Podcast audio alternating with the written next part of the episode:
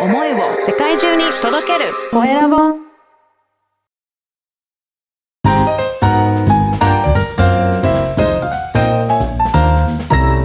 ポッドキャストの配信で人生が変わる。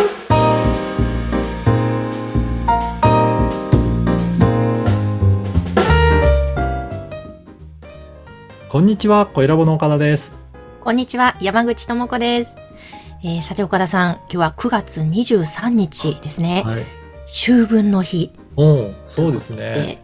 ね、昼と夜の長さがほぼ同じうんうん。もうだんだん日が、ね、落ちるのも早くなってきて、で最近すごい金木犀の香りも外に出るとするようになって、ああ、秋だなーって感じるんですけど、そうですね。本当になんか夕方ぐらい、ちょっと前まですごく明るかったのに、あ、なんか暗くなるのが早くなってきたなっていうのを感じますね。ねえ、うんなんかちょっと寂しい気もきしますけども、でもこの秋ならではの気持ちよさとか、はい。秋の夜長いろいろやりたいこと岡田さんもやっぱりありますか？あの、やっぱり過ごしやすくなりましたよね。で、私、最近ですね、あの、本を、あの、小説読んだりとかしてるんですけど、へなんか、娘と同じ電子書籍を、あの、追っかけっこするように、なんか読んでますね。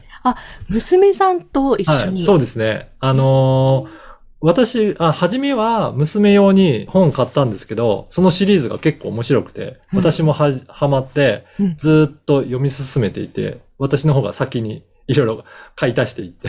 えーそれは何ですか？そのまんまどんどんなジャンルの本なんですか？それはですね、なんかファンタジーなジャンルの本で、まあ、あの、子供が、あの、本好きの少女が主人公の、うん。あの、本なんですけど、なんか結構その本が面白くて、ずっと読み進めています、最近は。あそういうのもいいですね。なんか最近本っていうとビジネス本が多かったので、私もそうですね。なんかうん小説とか、またちょっと違う感じでね、はい。ちょっと私も読んでみようかなっていうふうに思いましたね。秋の夜長。そうですね。たまにはそういった小説読むと、いろいろ表現力とかやっぱりビジネス書にはないようなあのものがあるので、うんそういったところはなんか触れていくのはいいんじゃないかなと思いますね。本当ですね。うんその楽しみもゆったりとしたこの秋の夜皆さんも過ごしていただけたらなと思いますが、さて、このポッドキャストの番組もぜひそんな夜ゆっくり聞いていただきたいわけですが、今日のテーマは岡田さん何でしょうか？はい。今回はですね、第180回になるんですけど、企業でのポッドキャスト活用法についてお話ししたいと思います。はい。企業で活用ですか？そうですね。あのー企業、例えば社員数が50名を超えるような企業さんで、ポッドキャストを活用ししたいというお話もいただいたことあるんですけどうん、結構いろんなアイデアが出てきて、あ、こういった活用の仕方するといいなというふうなお話もさせていただいたので、なんかその良かった企画とかも今回ちょっとあの、いくつかご紹介したいなというふうに思っています。はい。はい例えばどんなものがあるんでしょうか？そうですね。例えばですね、まずは経営者にこの創業の時からいろいろ苦労があったと思うんですけど、その苦労してきたエピソードをいろいろ語っていただく。実はなかなか、あの、新しい社員の方なんかは、この経営者がどういった苦労をして、どういった思いでこの会社を立ち上げていったのかっていう、うんなかなか聞く機会がないっていう方もいらっしゃるんですよね。そんな時は、その創業時の苦労だったりとか、今どういった思いで経営者がえー事業を進めているのか、そういったことも語っていただくと、実は社員の方にとってみれば新鮮な話だったりとか、あ、こういう思いだから自分も一緒に頑張っていきたいっていうことで、新たな気持ちになっていくっていうこともあるので、うん。ぜひ普段なかなか社員にえーお話ししてないような経営者の方であれば、そういった番組にして発信していくのもいいんじゃないかなと思います。なるほど。うん確かにそうすると、この社内のうん統一したこの考え、はい浸透するきっかけの一つにもなりますね。そうですね。で、実はまあ、社員の方もそうなんですけど、取引先の方に聞いていただいてもいいし、お客さんに聞いていただいても、すごくいいコンテンツになるんじゃないかなと思います。あいや、これはいいですね。うん。はい。そして、えー二つ目は、その事業、どういった事業をやってるか、そのサービスの活かし方ですね。あの、例えばですね、えーメルマガのサービスをやってたとしても、なかなかメルマガの使い方、活用方法って、いろいろやり方があると思うんですけど、なかなかそれ、マニュアルだけでは説明しきれないものがあると思うんですね。それをいろんな事例をもとにお話ししていただくと、あ、こういうふうに活用するともっとこのサービスって使えるんだなっていうのが理解していただけると思うので、そういった経営者自らあの、自分、自社で、えー、かつ、あの、使ってる、えー、サービス、はい、うんあの、提供してるサービスの、あの、説明をしていただくっていうのも、より、えーユーザーさんにとっても、えー納得いただけるような内容になるんじゃないかなと思います。確かにあの、また声で発信すると、その人の人柄も乗せて伝わるから、より深く伝わるような気もしますよね。そうですね。本当に、あ、こういった方が経営者として、その事業をやってるんだっていうのを分かると、なんか親近感を持っていただいたりとか、あの、より、えーそのサービスについて、えー親しみが湧いてくるんじゃないかなと思いますね。ねですね。そして、三つ目が、えー社員を紹介したり、あとは社員自身が今取り組んで事業を、えー紹介するっていうコンテンツもいいんじゃないかなと思います。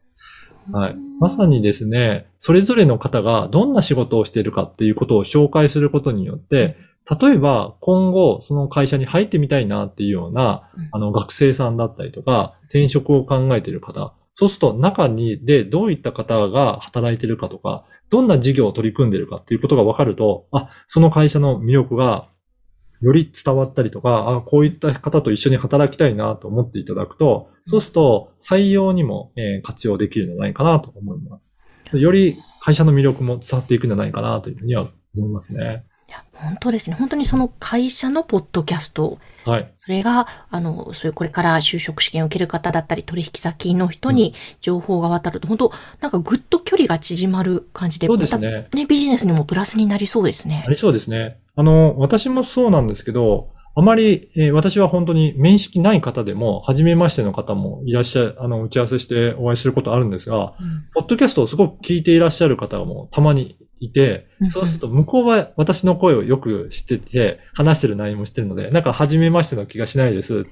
言われる方もいらっしゃいますね。いやー、なるほど。そこはそれ、私も確かに言われることがあるんですけども。そうなんですね。はいい。やそうですね。そうやって発信し続けていると、なんか身近に感じて、いつの間にかもらえているといううん良さがありますよね。ますね。はい。ぜひね、皆さんの、あの、企業でも、こういった音声メディアを活用していただければな、というふうに思います。そうですね。これはまた活用の幅、本当ぐっと広がりそうですね。はい。えーということで、今回は企業でのポッドキャスト活用法をお伝えしました。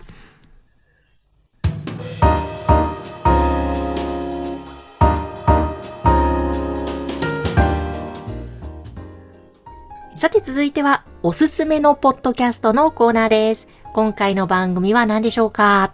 はい。今回は、仕事が終わったので、というポッドキャストを紹介したいと思います。はい。これちょっとうん。言いたみたいです。岡田さんから聞いて。はい。まさにうん会社の社員の方が話していたりとか、はい。っていうことですよね、この番組。そうなんですよね。あのー今回前半のテーマにもあった、その企業でどういったポッドキャストの活用方法があるかっていうお話だったんですけど、それに関連するように、これはまさに、えー社員の方がパーソナリティとなって、で、いろいろ仕事が終わった後にいろいろお話をしてるっていうような、そういったところで発信されてる番組なんですよね。うん。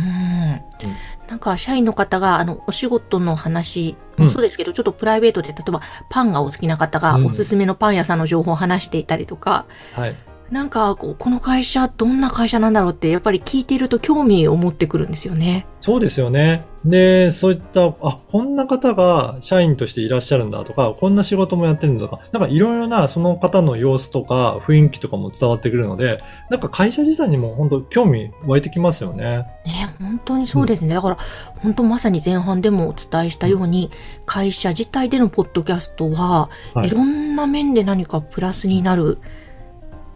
すね。じゃないかなってすごく思いました。この番組聞いてさらに。はい。で、あとは、なんかいろいろ、あの、チームで発信してたりする方もいらっしゃるようで、そうすると、そこの人たちとのコミュニケーションの、うんえー一環にもなったりとかするんじゃないかなと思うんですよね。なるほど。お互いのことを、あの、こういったポッドキャストだから、なんか改めて聞いてみたいっていうことだったりとか、普段話さないようなことでも話していただける場合があったりとかすると思うので、なんかそういったコミュニケーションツールにもなりそうだなというふうに感じましたね。ですね。なので、ぜひまずはどんな感じなのか、こちらの番組聞いて参考にしていただきたいですね。はい。えー今日は仕事が終わったので、こちらの番組をご紹介しました。さて、皆様からの番組宛てのご感想、ご質問、LINE 公式アカウントでお待ちしています。説明文に記載の URL から登録をしてメッセージぜひお送りください。岡田さん今日もありがとうございました。ありがとうございました。